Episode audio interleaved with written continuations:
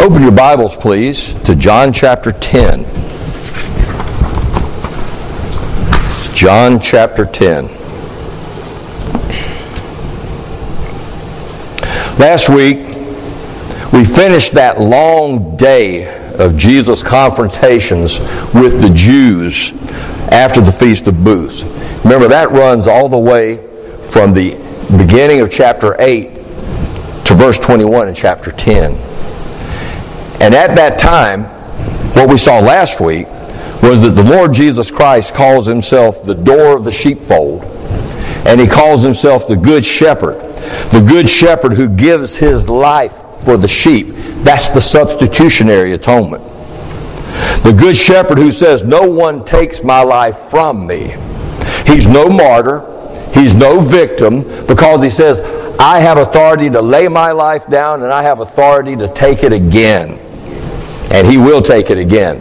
Now, I've been requested to go over the portion about the sheepfold and the door of the sheepfold again tonight. So we're going to do that in the beginning, and then we're going to pick up in verse 22. But you'll notice up here where Jesus describes himself as the door of the sheep.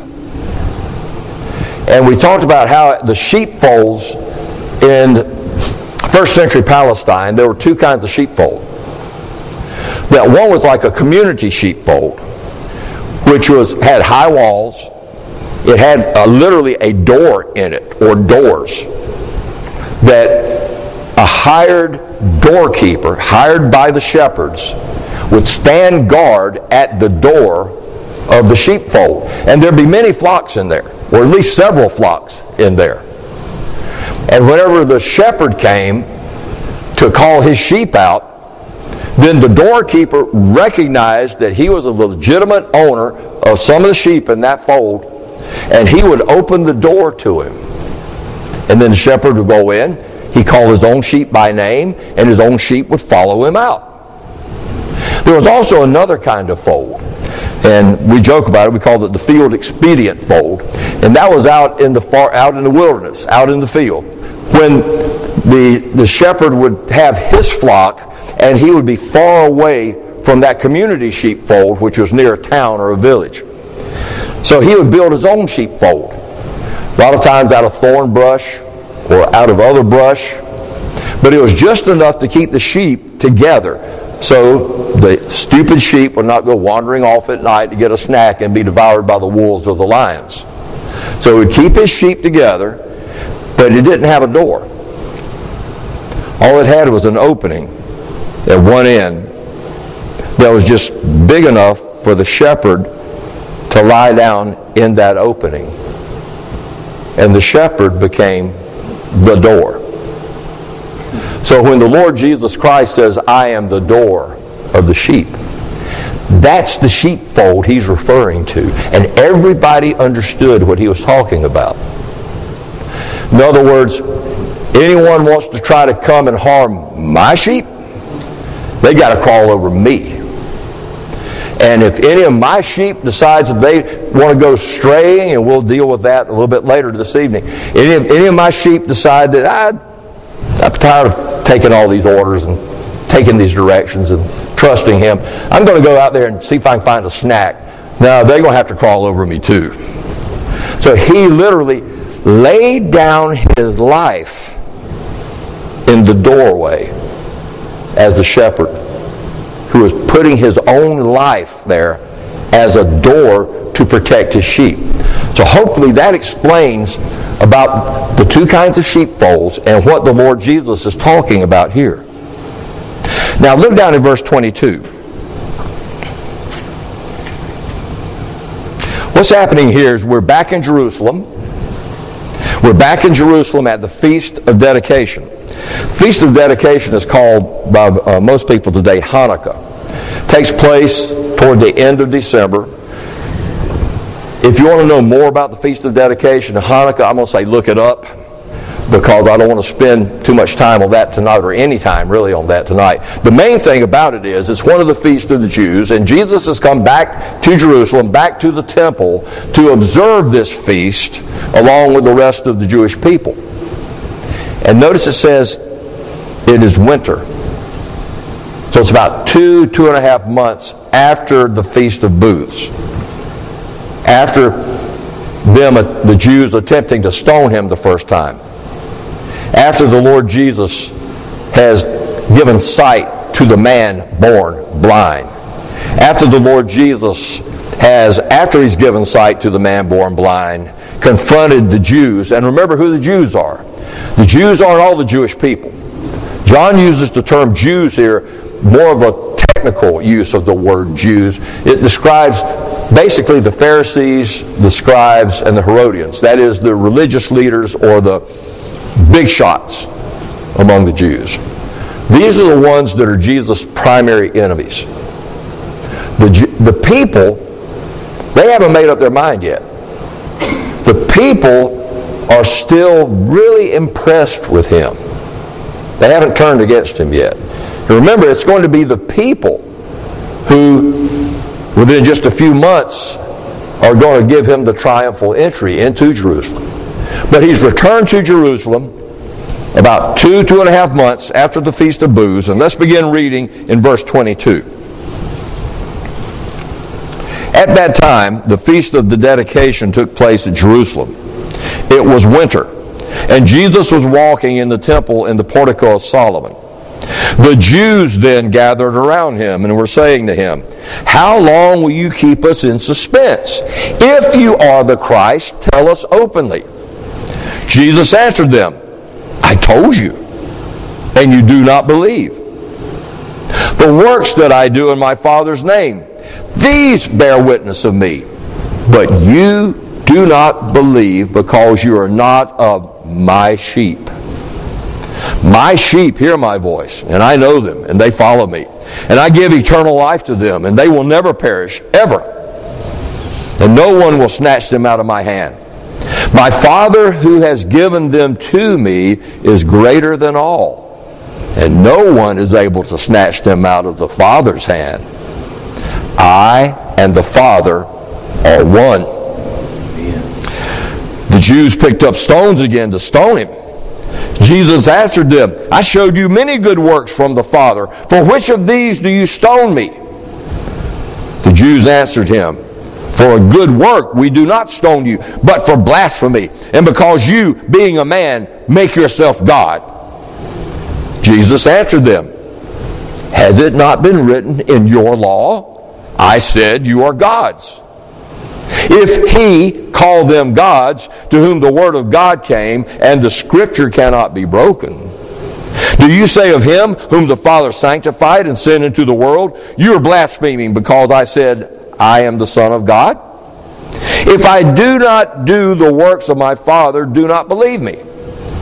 But if I do them, though you do not believe me, believe the works, so that you may know and continue knowing that the Father is in me and I in the Father. Therefore, they were seeking again to seize him, and he eluded their grasp. And he went away again beyond the Jordan to the place where John was first baptizing, and he was staying there. And many came to him and were saying, While John did no sign, yet everything John said about this man was true. And many believed in him there. Hmm. I normally don't have points to a sermon, and I know my preaching professors have a connection fit if they knew that. It seems like most passages in the Bible have one point. But tonight we have two points. And one emphasis is we're going to answer the question why didn't the Jews recognize the Lord Jesus for who he is? And then the second point we're going to have is Jesus gives us another clear promise. So let's get with it. Like we saw, Jesus is back in Jerusalem with his disciples. It's the Feast of Dedication. He's walking through Solomon's porch, through Solomon's colonnade there. And then in verse 24, we see the beginning of why don't the Jews recognize him. It says the Jews then gathered around him. The idea there is they surrounded him.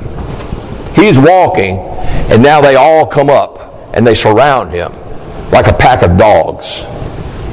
In other words, you're not going any further. You're going to have to answer our questions at this point. And it says, the Jews gathered around him and were saying to him, were saying, in other words, they were saying it over and over and over. They continued to say to him, How long will you keep us in suspense? If you are the Christ, tell us openly. It reminds me of one of those old B grade westerns from the 1950s, Hopalong Cassidy, Roy Rogers, that kind of thing. And there's some big trouble in the town, and all the people come to the sheriff, and all the, all the good citizens of the town keep pestering the sheriff, and they keep accusing him, and they say they keep asking, "When are you going to do something about this? When are you going to do something about this?" That, that's what's going on here. You got several of these Jews in this crowd who just keep pestering him. How long are you going to keep us in suspense? If you are the Christ, tell us openly. Hmm. And I'm thinking, suspense? Tell you openly? Look at verse 25. Jesus answered them, I told you, and you do not believe. Where have you people been all this time? I told you. Now, I'm going to give you some references here, but obviously it would mean nothing to them because they weren't following along in the Gospel of John during this conversation. But Jesus has told them, John 5 18, Jesus says, God is my Father, my biological Father. I am the Son of God. I'm not just a Son of God, I am the Son of God. You want to know whether I'm the Messiah or not? I've already told you. John 5 21. Jesus said, I give life to whom I will. John 5 25. Jesus says, I will raise the dead. I have life in myself just like the Father has life in himself. You can't read and understand what I'm saying? Uh, John 5:39. You study the scriptures for in them you think you have eternal life.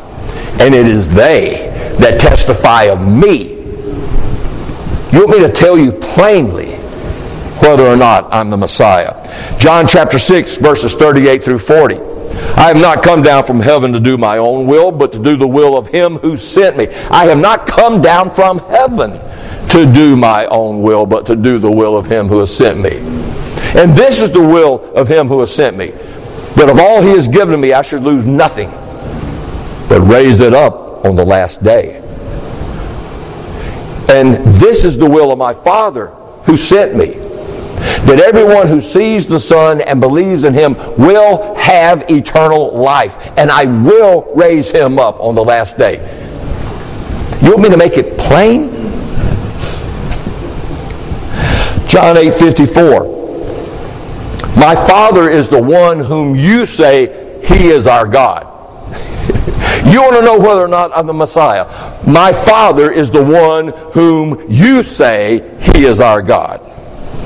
John 8 58, before Abraham was, ego eimi, I, I myself am.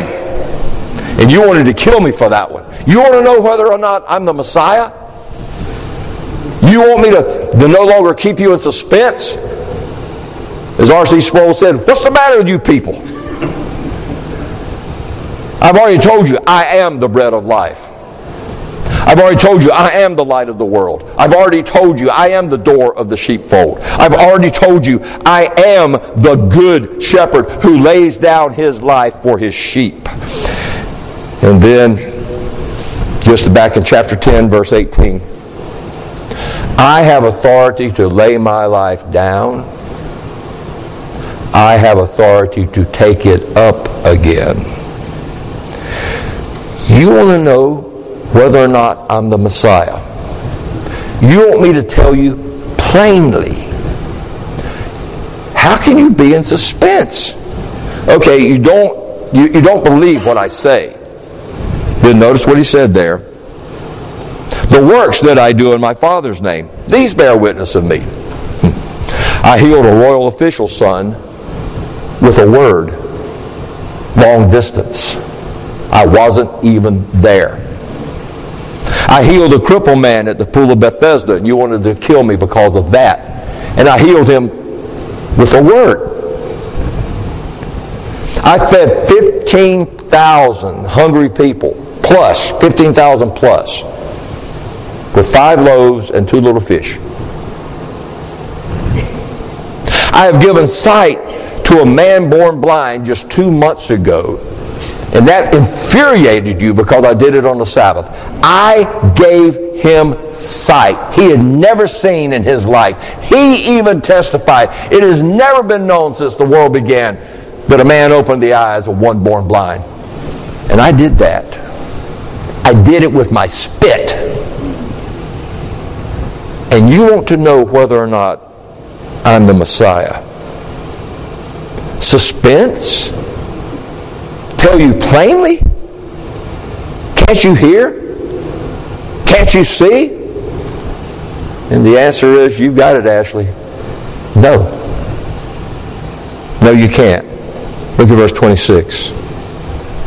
But you do not believe all of that because you are not of my sheep. Back in chapter 8, verse 43, the Lord Jesus Christ told the, the Jews, You can't hear my word. Now tie that into what he's been telling them earlier in chapter 10. Remember, he said, that the sheep that are not of his fold don't recognize his voice? Verses 3 and 4. You don't recognize my voice because you're not of my flock. Back in chapter 5, verse 40, Jesus said to these Jews, You're not willing to come to me. And back in chapter 10, verse 5, he says that the sheep who are not of my flock are not willing to follow after me because I'm a stranger to them. And they won't follow a stranger. Yeah, you, you can't believe because you're not part of my flock. You're not mine. But I'll tell you who you are. I'll tell you which flock you are, you are part of. You're of your father, the devil's flock. I've already told you that earlier. You're Satan's sheep. You listen to his voice as he lies about me and says he has a demon. You follow him as he's plotting to kill me, and so you're plotting to kill me. You're so filled with his hate. You're so filled with his lies. You don't hear me when I speak plainly. You can't even see the proof when it's right before your eyes. These miracles of mercy healings that I'm doing, just like Isaiah prophesied I would do. And we'll get to that next week. I'm working miracles in my Father's name and in my Father's power. And yet you're so full of hate and you're so full of lies you can't even see it when it's right in front of your face. Your father, the devil, has killed your spirit, he's stolen your perception, and he's destroyed you. And you love to have it so. However, look at verse 27. My sheep hear my voice, and I know them, and they follow me. My sheep hear my voice, present tense, and they keep on hearing my voice and I know them. Now, at this point, we would expect him to say, and they know me. But no, he says, I know them. It's much better to have Jesus know you than you just know about Jesus. oh, man. He knows you by name. I call out his sheep by name. He set his love on you. Deuteronomy chapter 7, verse 8 says, He chose you. And he did that, Ephesians 1 4, before the foundation of the world. Blessed be the God and Father of our Lord Jesus Christ, who has blessed us with every spiritual blessing in the heavenly places, just as he chose us in Christ before the foundation of the world. I know my sheep, and I've known them before I ever created them. And they follow me because I know them. Because I call them by name, they follow me. Because I love them, they follow me. Because they recognize my voice. Because they're born again of the Spirit. That's why they recognize my voice. Mm. And now we come to the second point. Here's where the Lord Jesus Christ gives us another clear promise. Look at verse 28 and I give eternal life to them. And they will never perish, ever. And no one will snatch them out of my hand. My Father who has given them to me is greater than all, and no one is able to snatch them out of the Father's hand. I and the Father are one. The Lord Jesus Christ says, I give them eternal life. Hmm. They shall never perish, ever somehow the LSB translators had to figure out how to translate this. This is a double negative, and in English you're not allowed to use double negatives. What Jesus says is they will not never perish. But that's bad English, and so they have to say, and they will never perish, ever. Hmm. Now I want you to notice something here. Jesus says, I give them eternal life. Not conditional life. I give them eternal life. Not life on probation. Not if they hold out long enough. Then they'll get to heaven. No, I give them eternal life. And notice that He gives it to us. It's a gift. it's all of grace. It's not what we earn, it's what He gives. Now, Romans 6.23 tells us all about gifts and, and wages. What we earn is death. The wages of sin is death. But the gift of God is eternal life through Jesus Christ our Lord. He gives us eternal life. Uh, you hear an echo here of John 5:21 where the Lord Jesus has said, "Just as the Father raises the dead and gives them life, even so the Son also gives life to whom he wishes." You see what's going on here? Now, he's still talking to the Jews, he's still talking to the Pharisees. And this is where he's starting to blow their minds. Because who alone can give life? Who alone can raise the dead? Only God. Only God can do that. And here's Jesus in their face when they're surrounding him saying, I give eternal life to them.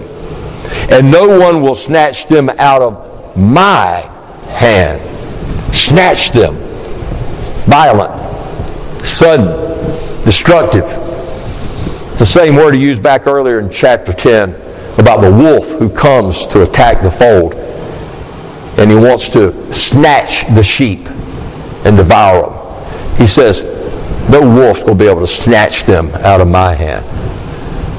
No predator who wants to prey on my sheep will be able to snatch them out of my hand. Hmm. It gets even better. My Father, who gave them to me. Now that's how we became sheep. And we dealt with that last week, didn't we? Yeah, you know, you know the Father gave us to his Son because we're such exemplary examples of godliness, right? now we know what we are. We're dead in trespasses and sins. We were dead in trespasses and sins when the Father gave us to His Son.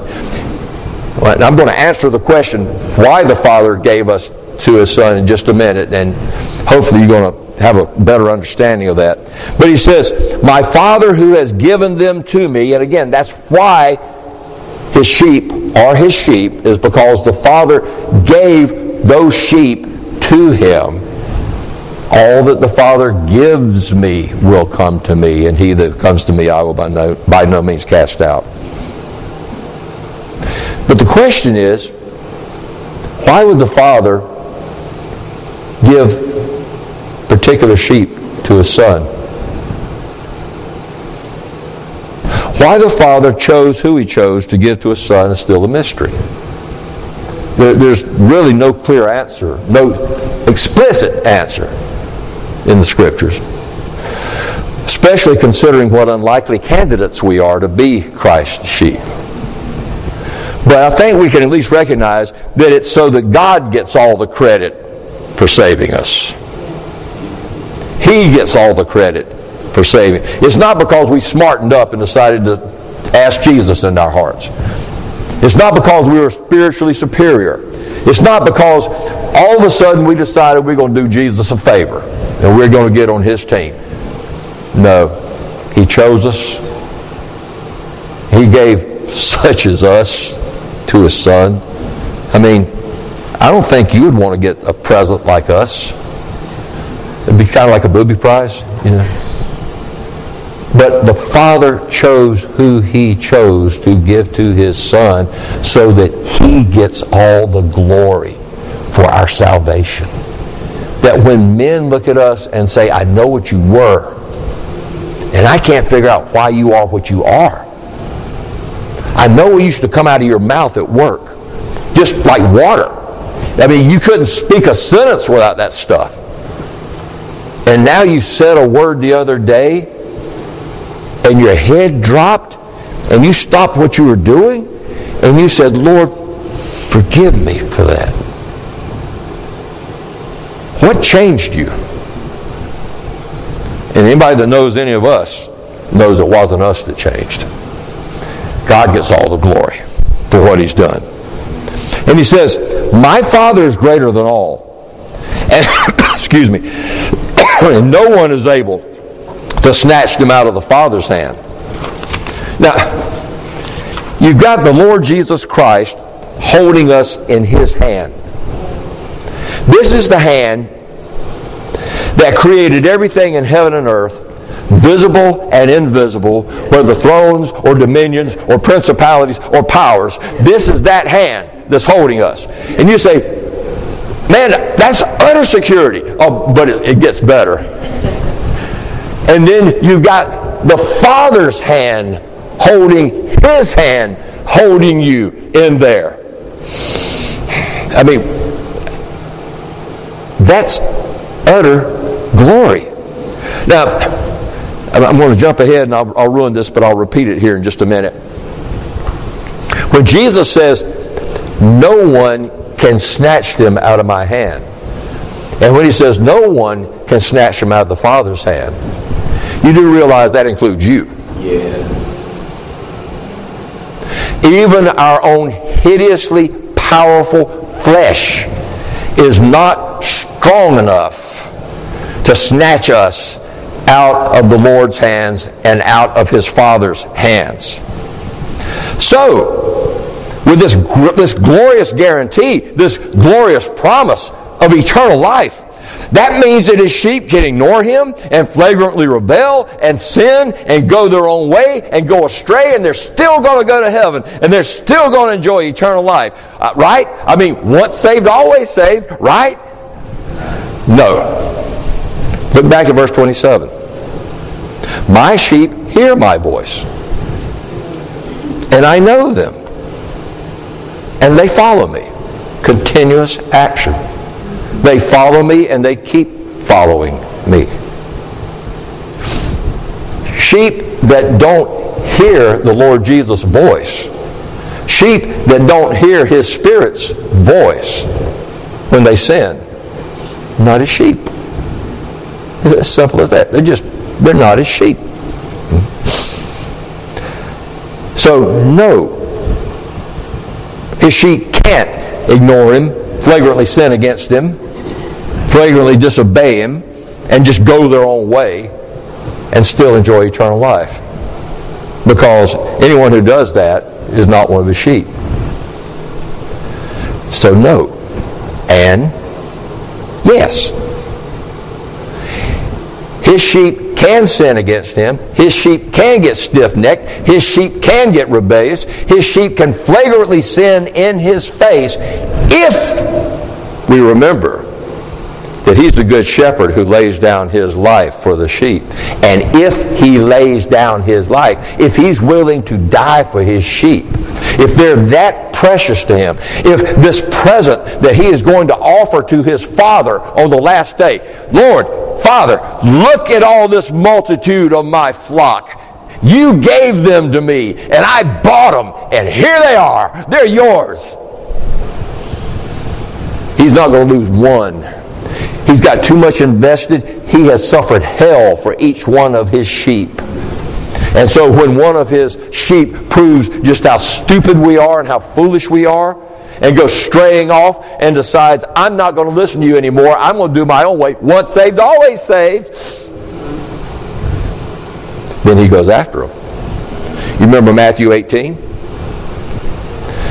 About the shepherd who has a hundred sheep? And one of them pulls a real boneheaded episode and decides to go uh, diving deep in sin. And it says he leaves the 99 who are doing well. He leaves the 99 that are doing well. He goes after that one. And he finds the one that's gone astray. And he grabs him. And he puts him on his shoulders and he brings him back. Hebrews 12 tells us, My son, do not despise the chastening of the Lord, for whom the Lord loves, he chastens and scourges every son who receives. None of us who have fathers escaped chastening when we went bonehead. How much more will he who loves us and gave himself for us go after us and chasten us. And He will bring us home. He will bring us back. And His Spirit will cause us to repent from the heart. And we will come back. So, yes. You want to do something stupid? You want to be foolish? You want to dive into sin? Go right ahead. He's coming after you. And he's bringing a club, or he's bringing a whip, or he's bringing whatever it takes to change your mind and bring you home. So, enough of that. Like I said, not even our own hideously strong flesh can snatch us out of His hand or can snatch us out of the Father's hand. Our flesh is no match for the grip of He who loved us and gave Himself for us or for His Father. Then, verse 30, this is what we've been waiting for. I and the Father are one. And once again, Jesus pokes the Jews in the eye with another outrageous truth about himself. You remember back in chapter 8 when he's talking about Abraham uh, saw my day and he rejoiced and was glad in it? And they say, Who do you make yourself out to be?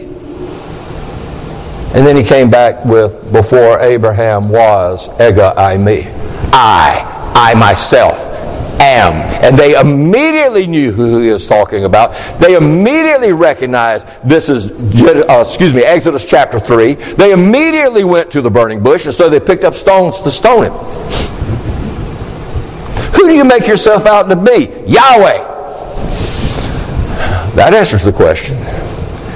He poked his finger in their eye that time. And now he pokes his finger in their eye again. I and the Father are one. One. One essence. One substance. You know, we don't have English. We don't have human words. Start reading some of the the most readable, excellent writers on the Trinity, and you see them stumbling all over themselves. You, know, you end up having to invent words like Trinity because we just don't have anything. How do you describe the fact that God has three persons, but yet they all have the same what? Uh, essence. Boy, that makes a lot of sense to us, doesn't it? Essence. Smells sounds like a smell, you know. They all have the same substance. Okay, so Let's go to the Greeks because the Greeks are so good at this. They, they all share the same ousias. no. No. I and the Father are one. We have the same substance. We are a single, indivisible being. This is an echo of Deuteronomy 6 4. Hear, O Israel, Yahweh our God, Yahweh is one. They understood that. Jesus is now saying in their face while they're surrounding him, I and the Father, whom you call your God, are one. And they pick up stones to stone him. Because remember, these are monotheists. If, if they don't know anything, they know that God is one. And there's only one God. And that God is Yahweh. And Jesus is saying, I and the Father are one. And they don't have any category for a Trinity. They don't even have any category for duality, if I can use that word. The only, th- only way they can think is he's saying that he is the Father. Now, he's not saying that. But that's all they can hear. You're saying you're Yahweh. Well, yeah, that's true. so they pick up stones to stone him. Now, notice this time, Jesus doesn't walk out of the temple like he did in John chapter 8. This time he stands there and he confronts them. And he begins to burn out all their circuits with some intellectual argument and a scriptural argument that they just can't comprehend at all. Notice what he says here. Verse 32. I showed you many good works from the Father, and they can't deny that. I mean, they've seen the healings. They know that, that Jesus is not some magician. For which of them, which of these good works are you stoning me? Wait a minute, you're about to be stoned to death, and you stand there and just talk to these people. Okay, let me, let me blow a, uh, a spoiler here. Back to John chapter 8, verse 20. Jesus knows fully well his time has not come. They can't do a thing to him. So he is cool as a cucumber at this point and utterly unruffled. He says, For what good work are you stoning me? The Jews answered him, For a good work we do not stone you, but for blasphemy. And because you, being a man, make yourself God. And they can't handle that. It's true. He is God. But remember, these are monotheists. God to them is like Allah is to the Muslim. He's transcendent. He's out there. He's utterly holy. He's unlike us. He fills his universe. He is the creator. He is he does not have flesh and blood. And yet here's this man of flesh and blood saying that I and the Father are one. And all they can hear is I and the Father are the same. He didn't say that. He didn't say that I am the Father. He didn't say we're just merely agreeing in our goals and in our purposes. No, he didn't say, I am the Father. He said, we're one. And they can't compute that. How can you be one with Yahweh? It just doesn't work. And so you have to be blaspheming. We have a hard enough time trying to put our heads around it. And we've got John, and we've got Paul, and we've got Hebrews and Romans. And, I mean, we've got Colossians. We've got all of this to help us. They don't have any of that.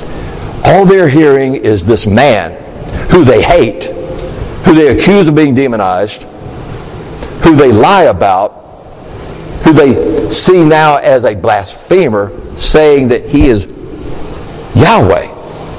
He is Yahweh, but not in the way that they think. And so he just burns out all their circuits. And notice how he Brings them back down to earth, though. Calms them down. Verse 34 Jesus answered them, Has it not been written in your law? Okay, now he's bringing the Bible in. I said, You are gods. Now, these are Pharisees. They're extremely familiar with Psalm. They recognize Psalm 82. Psalm 82 is God is speaking to the judges of Israel. I push you in this, this position of authority. You represent me. You stand in my name. You have the power of life and death over my people. And therefore, you are gods to my people. He didn't say you are God. He said you're gods, little g, Elohim, mighty ones, great ones. So, doesn't your Bible, in your Bible, doesn't this God whom you say is your God, didn't he say to the judges in Israel in the ancient days that they were gods? And so now they're swallowing their tongue. Uh, yeah. Well, then, if he said that they were gods, to whom the word of God came, that's the judges, and the scripture can't be broken. I mean, he's got them now. He's got them. Do you say of him whom the Father sanctified and sent into the world, you are blaspheming because I said, I am the Son of God? He goes from the lesser to the greater. Yeah. From the lesser. God set apart these judges when they were adults. They were already in the world. He set them apart to be his judges. He set them apart to judge his people. He set them apart to be as gods to them. But he set me apart before the foundation of the world. He set me apart before anything was created. He set me apart and then he sent me from heaven into the world. But if he called these sinful judges, whom he's condemning, by the way, in Psalm 82, if he called them gods, why are you so upset if I say I'm the Son of God? And all they can do is sputter because he's got them. And they, and they can't answer him. But I want you to notice one last thing. In verses 37 and 38, please notice this. Jesus' evangelistic outreach to these men who want to kill him. If I do not do the works of my Father, in other words, if I don't have anything to validate my claim that I'm the Son of God, that I am one with the Father, if I don't have anything to validate that, then don't believe me. But if I do them, and you know what I'm doing, you've seen what I've done, you've seen the power that I have in the name of Him whom you call your God, though you do not believe me, believe the works. And here's, get this so that you may know and continue knowing that the Father is in me and I in the Father. What does that mean? So that you'll know, so that you'll believe, and you'll keep on knowing and keep on believing that we indwell each other. So whenever I say, I and the Father are one, your God is in me, and I am in him. We are one. And knowing that, you believe in that who I say I am, I am. And believing in me, you'll be saved. You see, he's not willing that any should perish, but that all should come to repentance. That's not just about the Father, that's about the Lord Jesus Christ as well. He's, he wants these men who hate him to repent and to come to eternal life in him, knowing him. That's the same thing that we have to say to everyone else who asks us about why are you the way you are and what's the gospel and all of this. The heart of the gospel is simply this. The Lord Jesus Christ and the Father are one. Jesus is Yahweh the Son. He is as much Yahweh as the Father is Yahweh. And as John chapter 5 verse 23 says, that it's the Father's good pleasure that men honor the Son in exactly the same way that they honor the Father.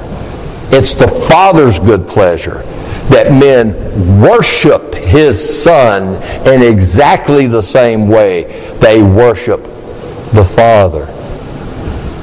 If anyone's going to be saved, if anyone's going to be saved from their sins, they have to recognize Jesus. They have to know Jesus for who He is God incarnate. And the heart of our gospel is that our God came to earth and died for us. Not the Father. Otherwise, the universe would cease to exist when Jesus died on the cross. But the Son died for sinners. He died for us that we might be reconciled to the Father. And if they're going to be sinned, if they're going to be saved from their sins, they have to believe that. Yes. They have to believe that. We believe that. Yes. And therefore we trust Him. We follow Him. And when we get stupid, when we get a big mouthful of stupid and a big belly full of stupid, and we start wandering off, and we decide that we deserve a holiday from holiness, and we start to wander off, He comes and gets us. Because our God bought us for Himself. Hallelujah. What a Savior. Stand with me, please. Praise God from whom all blessings flow. Praise Him, all creatures here below. Praise Him above, ye heavenly hosts. Praise Father, Son, and Holy Ghost. Amen. And we are dismissed.